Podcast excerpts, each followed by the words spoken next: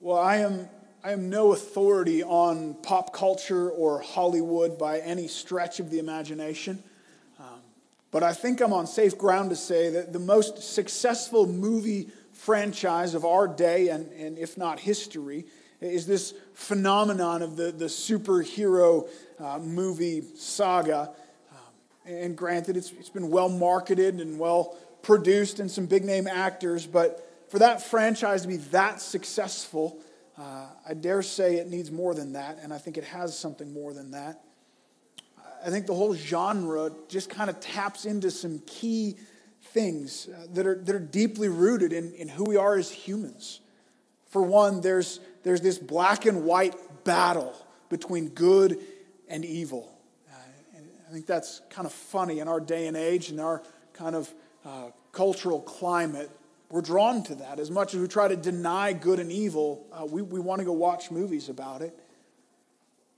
And then I think this genre picks up on, on something else is, is our need for a Savior.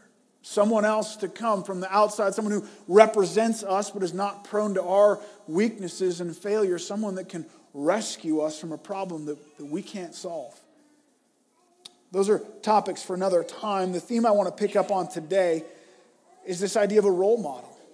We, we want to see somebody doing it right.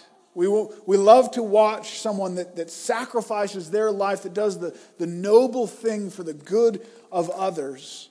Uh, and we walk away feeling like we've done something good. We walk away feeling like we've moved one step closer to being that person that we want to be as we see it kind of played out on the screen. And it's interesting, the writers of these movies, uh, I would say, are are actually kind of helpless to explain the themes of their own movies. It's kind of popular today to, to, to do a, a, sermon series. There's even a book called The Gospel According to Batman, and we try to dissect, you know, the superhero movies and learn from that. That's going the wrong way. Okay, they have accidentally tapped into something way over their heads. They don't get it. They don't see it. Um, but as believers, we can look at this and dissect it a little bit and understand why this is so key. Why is it that this is such a, a big draw? Um, God's created us this way. He's made us uh, with this desire to, to look on that which is, which is noble and good and, and follow after it. That's why Paul, under the direction of the Holy Spirit, I think ends his letter the way he does. Uh, we're so desperate for role models uh, and, and we're so desperate to be inspired, we will look to fictional characters with made up, sometimes ridiculous superpowers fighting against a pretend villain. What does that say about the culture around us? What does that say for our, our desperate need for something to, to look up to? Thankfully, those aren't our only options.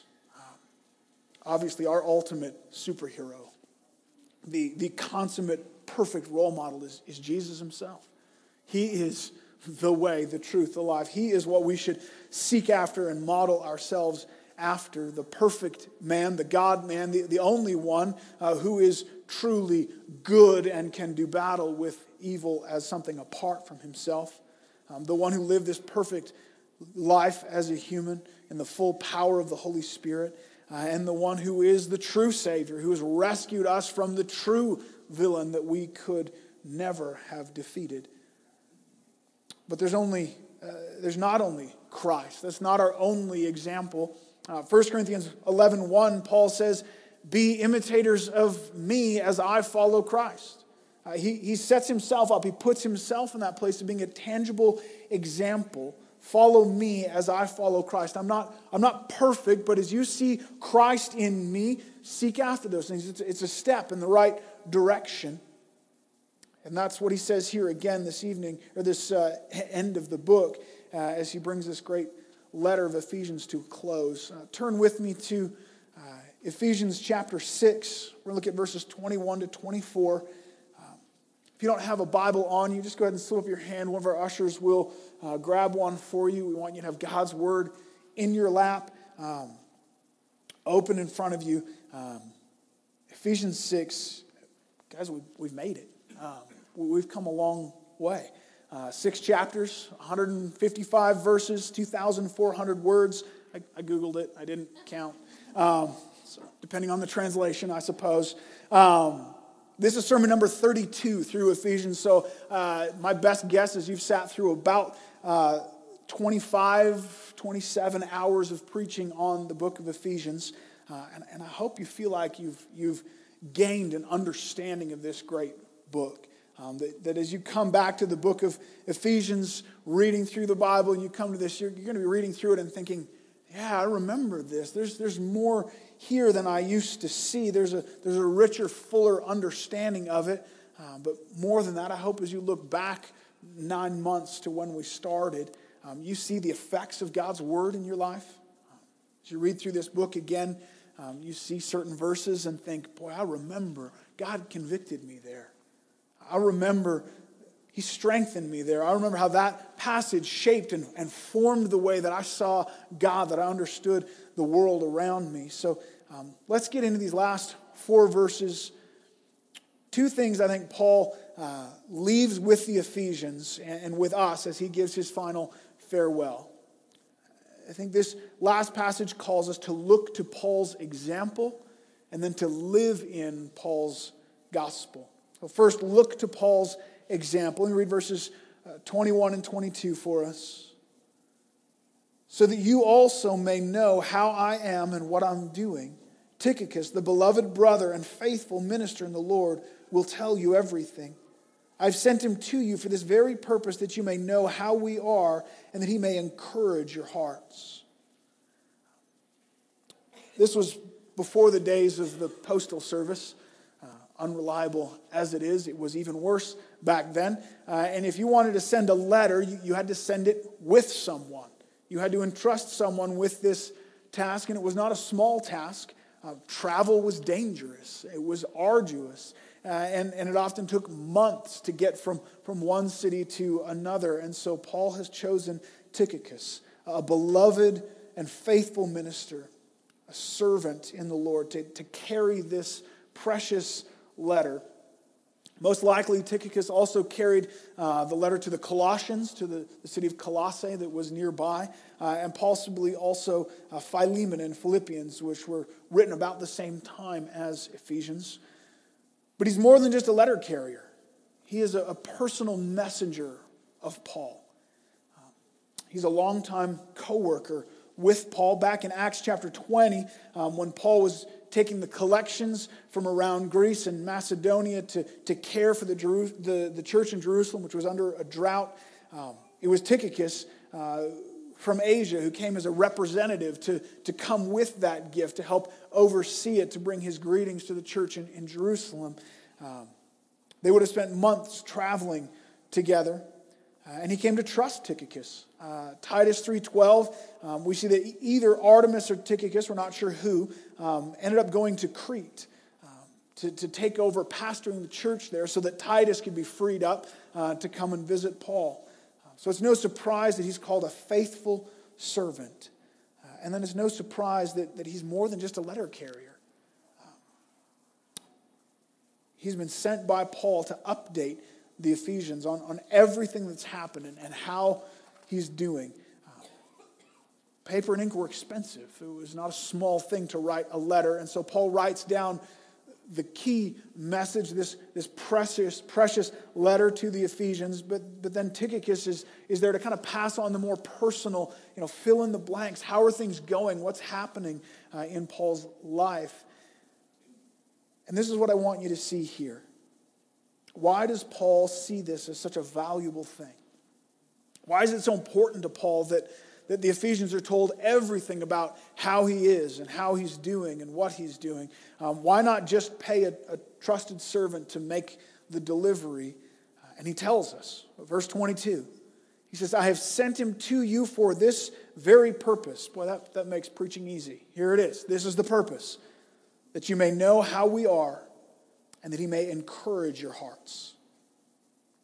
It's helpful to know here the word encourage in the Greek is, is never used as this kind of passive, uh, emotional thing that, that, we kind of tend to use it as in the English. Um, we say, I just want to encourage you, or, or, or, oh, I'm so encouraged. And, and often we're typically just talking about an emotion. I, I want to feel better. I want you to feel better. Um, that's, that's not the word used here. Um, the, the word here is parakaleo, which uh, is the same word that's sometimes used as a name for the Holy Spirit. You've heard the Holy Spirit called the paraclete, perhaps. That's, that's this word, the, the encourager or the um, uh, advocate. Uh, and it's, it's two words kind of smashed together. It means to call alongside.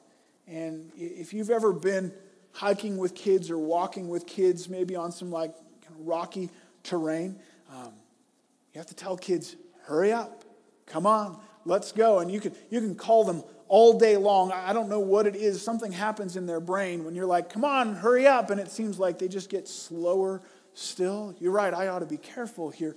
Um, but it's a very different thing to reach your hand back and say, come up alongside me. Come here, let me, let me take your hand. Let me bring you with me. Let me bring you up to my pace. Let me empower you and strengthen you to keep up with me. That's the picture here. It's not just a, it's not just a calling, it's a calling alongside. It's an empowerment. It, it leads to action and, and strength for action. That's the purpose for which Paul is sending Tychicus. Go and, go and take them by the hand and encourage them, bring them along, strengthen them to action. Um, and that's the form that, that, that, that, that's what Tychicus is to be doing. And, and then the question is, how is he to be doing it? What is it that's supposed to encourage them? Well, specifically, it's, it's hearing about Paul's life and his mission. But remember, where is Paul at the writing of this letter? What has Paul been doing? If Paul is calling the Ephesians and us to, to walk alongside him, to come with him, to keep up, where is he going? Where are we to be going with him? What is he to be strengthening us to do? By the way he introduces this, you'd think it would be good news. You'd think Tychicus is going to come and, and tell the people how successful Paul has been, how good his life has gone. Everything's wonderful. Come with Paul. This will be great. And, and that's not exactly the story. Paul was arrested in Jerusalem for, for preaching the gospel. He was, he was doing what he should have done, and it, and it landed him in prison. His trial was postponed and put off because of these attempts on his life by the Jews, and he was forgotten there. He was, he was left for three years. Uh, then he was used as this political pawn and, and brought back onto trial, um, only to appeal to Caesar, which was a, serious thing. He was now taken as a prisoner to Rome. Um, and, and he was under house arrest in Rome waiting for who knows long. He doesn't have a, a trial date, it's whenever Caesar feels like it. And he's going to stand before Caesar, Nero Caesar, if you know the, the uh, flow of his life, he's at this point where he is demanding that everyone call him Lord, call him divine, and he's paranoid that his throne is going to be taken over, and he is killing people left, right, and center who, who threaten his throne. And Paul is going to stand before him and say, uh, Jesus is Lord. The exact phrase that he was demanding others say of him. Uh, wasn't going to go well, wasn't looking very positive. So, how is this supposed to encourage them? How, how is this message supposed to help them and give them strength? Come along with Paul, it's gone horribly wrong. But if we define encouragement biblically, I think there's a lot of encouragement here. Paul says, Follow after me. Keep going. Keep going through the trials and the suffering, through the hardship. It looks difficult, but look at my life. Be strengthened, be encouraged by this. Take this to the end. This is, it's worth it. Going back to the, the hiking illustration, um, Beth and I used to do a lot of backpacking when we were first married. Um, kids make that complicated. Um, but there are different stages to every hike. Um, first, when you start off, you have what we came to call the slog. You're in the trees, you're in the lowlands, in the valley. It's dark, there's nothing to see, and it just seems to last forever. You're just plodding along, and it's dull and it feels pointless and endless. After a while, you, you come up out of the trees, but what you come to then is the hardest part of the hike. You're into the rocky, slippery, dangerous trail. Um, it, it's scary. It's hard. It's, it's now steep incline, and the pack on your back makes your legs just burn with every step, and, and you'd like to give up. It's painful and hard. But after that, stage three is the payoff. You come over the top of that ridge and you get to see the 360 degree view, the mountains all around, the majesty of God's creation. That's what it's all about, that breathtaking view. And the picture here is that we're down in the slog, surrounded by trees blocking our view, surrounded by doubts and uncertainty, slowly plodding along, trying to just keep going the right direction, or, or maybe you're on the rocky face. It's scary, it's treacherous, it's hard, it's painful. And it's hard work just to, to continue to take a step, and, and that burden on your back is overwhelming. And, and Paul's coming over the top. He's getting this full view of the, the beauty of this landscape, this reward that lies ahead of us. And he's calling back keep going. Come on, keep going. Press on, make it all the way. It's worth it, church. It's worth it. You ever wonder if it's worth it? You ever feel like you're just never going to get to the end? You look back, maybe, uh, have we, gotten anywhere? We're just on a treadmill here? Wonder, when, when I get to the end, will I look back and think, uh, that was wasted? Second guess it. Maybe you're going through some hard times right now. Debating, do I, do I carry on? This is difficult. There's different challenges ahead of you. Do I, do I share the gospel with my coworkers and risk offending them? Do I stand up against my boss and, and refuse to fudge the numbers and, and risk losing my job? Do I give in to lust or do I keep fighting this battle relentlessly? Should I give up on my marriage or continue giving myself sacrificially with no return? How much do I give myself to Christ and the church and holiness? And how much do I hedge my bets, dipping into sin along the way and trying to kind of get the best of both worlds? Paul says, Look at my life and be encouraged, be strengthened.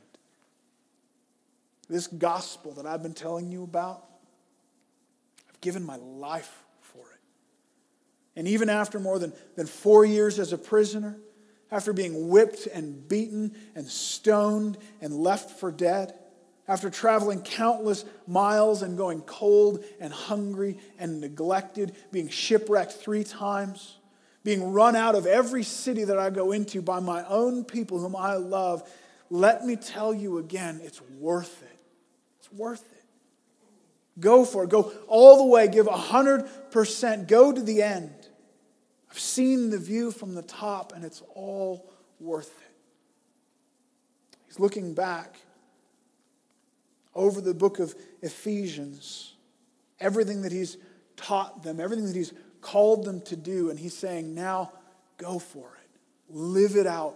It's, it's worth it. Be encouraged, be strengthened. Paul puts himself there as this example. Look at my life, look at the outcome of my life, and, and press on. But he's not our only example. It's another reason I think he sent Tychicus, a faithful brother. And he says in verse 22 um, that he, Tychicus, may, sorry, that you may know how we are and that he may encourage your hearts. Includes Tychicus in this. Look at him too. Hear his story. Hear how he has been faithful to, to overcome, to press on through the difficult times. Tychicus was to be another encouragement, another example to follow, another life to emulate, another hand to hold on to, another voice calling back saying, It's good. I've seen the top, and it's worth it. Hebrews 13, 1 to 6 begins with this list of challenges toward holiness. And, and it's just, It's huge, it's, it's a mountain here. Listen to this. Let brotherly love continue. Don't neglect showing hospitality for strangers, for thereby some have entertained angels unaware. Remember those who are in prison as though in prison with them, and those who are mistreated, since you are also in since you also are in the body. Let the marriage, sorry, let marriage be held in honor among all. Let the marriage bed be undefiled, for God will judge the sexually immoral and the adulterers. Keep your life free from the love of money and be content with what you have, for he who said, I will never leave you nor forsake you. And so we can confidently say, The Lord is my helper. I will not fear. What can man do to me? So there's the call. It's hard. This is, this is what we're aiming for. Look at the, the top of the mountain, push, press on through the slog, keep going up the hard, rocky trail. And he points first to Christ. The Lord is our helper. I won't fear. He's the one who's with us. Look to Jesus. And then after that, to encourage his readers, look at the next verses uh, Hebrews 13, verses 7 and 8. Remember your leaders. Those who spoke to you the word of God, consider the outcome of their way of life and imitate their faith. Jesus Christ is the same yesterday, today, and forever. So he says, press on, be encouraged, look to Christ, and then look to the leaders of your local church. I, I hesitate to say it. My life is so far from perfect. Those of you who know me know that, but it's not about me, it's about God's grace. So go ahead. Look at my life. Look at the lives of those who this fall will be installed as elders here. Ask them about the trials they've faced, the hardships they've come through. Ask them about the vision they have of the top. Ask them about the seasons of, of plodding along, dry and weary. Ask them about the, the hard times, how they live their lives, and if it's been worth it. This is why we see small groups as an important thing. We got we to live this through together. We need, we need to know one another. We need to be walking through these valleys together, seeing each other's lives. And I think we can go beyond that. Uh, I would encourage you read good Christian biographies, stories of those who, who, who were faithful, who went on ahead. Uh, read George Mueller's autobiography. Read Adoniram Judson's biography, uh, to, to, Golden Shore. Read Through Gates of Splendor by Elisabeth Elliot. Um, there are so many great stories of faithful believers. Uh, I'm going to throw a link up on, on Facebook of just a wealth of short, easy to read, free biographies that you can just get your hands on. Some of them, some are PDFs you can download, some of them are audio you can listen to.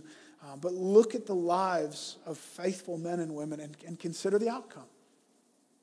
And, and remember, um, there's a reason uh, Hebrews ends that passage that, that, Jesus Christ is the same yesterday, today, and forever. That's, that's not just a, a, a pointless throw on. If God was faithful to them, if it was worth it for them, and every single one of them at the end of their lives would say it was worth it, and certainly now looking back from glory would say it was all worth it. And if it was worth it for them, it's worth it for us. We've got to be encouraged. We've got to be strengthened by that. So, first, look to the life of Paul as he follows Christ and to other faithful believers as they trust the Lord and continue on. And then he's, he says, live in the gospel. Go forward in it. Heed the call. It, it was customary in that day uh, for a letter to end with this kind of final blessing, a series of, of well wishes for its recipients. Um, Paul kind of hijacks that custom and, and he turns it into something much more meaningful. It's a prayer. It's not just a wish, it's a, it's a prayer to God. Listen to this final prayer, these final words, verses 23 and 24. Peace to the brothers and love with faith from God the Father and the Lord Jesus Christ. Grace be with you all who love our Lord Jesus Christ with love incorruptible. These verses are, are beautiful, but I think at first read we just kind of skim over it. Um, it. It almost seems shallow. It's just a goodbye, and, and it's not. It's so much more than that. he's recapping his entire letter in these two verses. As you read, you ought to have flashbacks to the rest of, of the letter. Uh, he uses four key words here peace, love, faith, and grace. Peace be with the brothers. What does that mean? Well, let's go back. Look at, look at what he's already written. It's the gospel of peace from, from 615 by which we have peace with God, the peace that guarantees that, that everything we face is, is not from God's wrath and God's punishment, which was once turned toward us, but now from God's love and under his watchful eye for those of us who are in Christ. It's peace from chapter 2 that unites us to God and together to, to one another. Listen to Ephesians 2:14 and following. For he himself, Jesus, is our peace who has made us both Jews and Gentiles, made us both one, broken, breaking down in his flesh the dividing wall of hostility by abolishing the law of commandments expressed in ordinances that he might create in himself one new man in the place of two, so making peace. And he might reconcile us both to God in one body through the cross, thereby killing the hostility. And he came and preached peace to those who are far off and peace to those who are near. For through him we both have access in one spirit to the Father. This is the peace that Paul's now praying for for us peace with one another and peace with God. Paul says that that peace would come with love, with faith. Love is a regular theme throughout the book. It shows up six unique times. And the emphasis here, I think, is, is love for one another. It's the love from, from chapter 4, verses 1 to 3. I, therefore, a prisoner of the Lord, urge you to walk in a manner worthy of the calling to which you have been called, with all humility and gentleness, with patience, bearing with one another in love, eager to maintain the unity of the Spirit in the bond of peace. It's this supernatural love that gives meaning and fullness to the peace that we have. It's, it's not just a, a laying down of arms, it's a, it's a unity together, a love for one another. It's a supernatural love, it's rooted in faith. That, that link between faith and love harkens back to the, the introduction of the letter. Ephesians 1 15, for this reason, because I have heard of your faith in the Lord Jesus and your love toward all the saints. I do not cease to give thanks to you, remembering you in my prayers. That love only happens as a, a work of the Lord. It's our faith in Christ that produces love for one another. And he says this love and faith are from God the Father and the Lord Jesus Christ. That's, that's why he's praying for them, that they would have this love with faith, that God would give it to them. Verse 24 grace. Grace be with all. Um, grace is what makes the link between us and the goodness of God. It's the conduit through which every good gift flows. Grace is God's undeserved favor toward us, it's His kindness toward us in spite of our sin, in spite of what we deserve. Um, we deserve death and hell. That would be God's justice, God's righteousness toward us.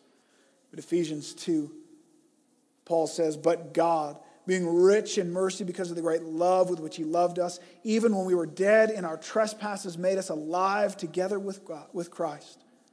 By grace you have been saved and raised up with him, seated with him in the heavenly places in Christ Jesus, so in the coming ages he might show the immeasurable riches of his grace in kindness toward us in Christ Jesus. For by grace you've been saved through faith. And this is not your own doing, it's the gift of God, not a result of work, so that no one can boast. And he prays for this grace, not for everyone, but specifically for all those who love our Lord Jesus Christ with love incorruptible. That's who that grace is, is for. So, what does it mean? Love incorruptible. What does it mean to have an uncorrupted love for Christ? Harkens back to the last verses. It's a love that continues on, it's a love that perseveres. It doesn't falter, it doesn't fall away, it doesn't turn off the path and go a different way. It continues on through temptation, through hardship. It's a love that perseveres to the end. Now, now make no mistake, this is a, a genuine prayer to God for them, but, but it's also still a call to them press on, continue on. Be the kind of person who can be confident in the grace of God in your life. God's grace is for those who love the Lord Jesus Christ with a love incorruptible. Those who are distracted. Those who love Christ with a mixture of selfishness. Those who love Christ with a love that is twisted by, by false teaching and a wrong understanding of who he is. Those who love Christ with a love that is mixed with a love for the world. I want Jesus and sin. Those people can have no confidence in the grace of God. That's why Paul is so passionate here, so desperate as he closes this letter. Continue on, persevere. Don't give up. Don't, don't turn off the trail. Don't walk away here. Don't give up. Know and love this gospel and live in it. Know the, the truth of the gospel. That's why he's written this letter. Here it is. Chapters 1 to 3. This is the truth. This is what Jesus came to do that their understanding of God's grace and salvation would not be corrupted by error, and then that they would live in the gospel. That's chapters 4 through 6. Live lives worthy of the calling to which you've been called, living in unity as a church, using their spiritual gifts and serving one another, loving, forgiving, bearing with one another, living lives full of the Spirit as husbands and wives and children and parents and servants and masters. Then, as he's been wrapping this up, persevere, fight this battle. Stand firm against the demonic powers that would seek to derail you, would seek to discourage you, to pull you off track, to cause you to falter and give up and stumble. The overarching call here is press on, continue to the end. Read over what I have said and hold on to that. God's grace comes to those who love the Lord Jesus Christ, the love incorruptible. I love he uses that, that triple term there, the Lord Jesus Christ. You'll see Paul using different variations. Christ, the Messiah, the promised one, the one who came to, to die on our behalf. Jesus, his, his humanity, the person of, of Jesus that was born in a manger, that, that personally suffered and died, and Lord, the one who rules, the one who is sovereign over all, who holds this world and your life in His hands, who will be faithful and who deserves our absolute submission and obedience and faith. Love the Lord Jesus Christ with a love incorruptible and hold on. Press on. Don't give up. Don't grow weary. Don't be faint hearted. Don't let your love for Christ be corrupted because it's worth it. I've seen the top. It's good. It's worth it. Let's pray. Father, thank you. Thank you for this great letter that you have written for your church through Paul and that you have preserved for us that we can now hold it in our hands and see it with our own eyes and be personal recipients of your word. God, I pray that you would help us to understand and live in the truths that we've studied over the last months.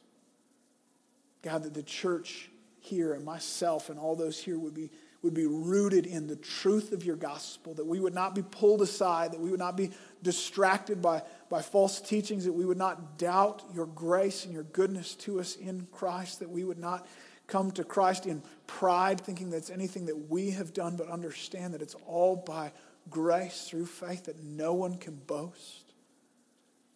Lord, that we would hold on to that truth, that we would live it out. Father, that our lives would be transformed by it visibly, notably, We would live lives worthy of the calling to which we have been called. Help us, Lord. You know the challenges that we face. You know that we sometimes feel like we are down in the trees, plodding along, wondering, are we going anywhere? Is there a point to this? Is there an end to this? Some of us find ourselves on the rocks. It's hard, it's painful, it's difficult. We wonder, is it worth it? Why not just give up? Just go back to the sin of this world? Why not just live the easy life now? God, help us to see. Help us to look to the life of Paul and others. To be reminded again, to be encouraged. But it's worth it. That there's a resurrection, that this world is not our home. That these treasures here on earth are not even meant to satisfy us, but only to whet our appetite, to see the, the glory of who you are as the, as the fulfillment of, of any joy this world has to offer.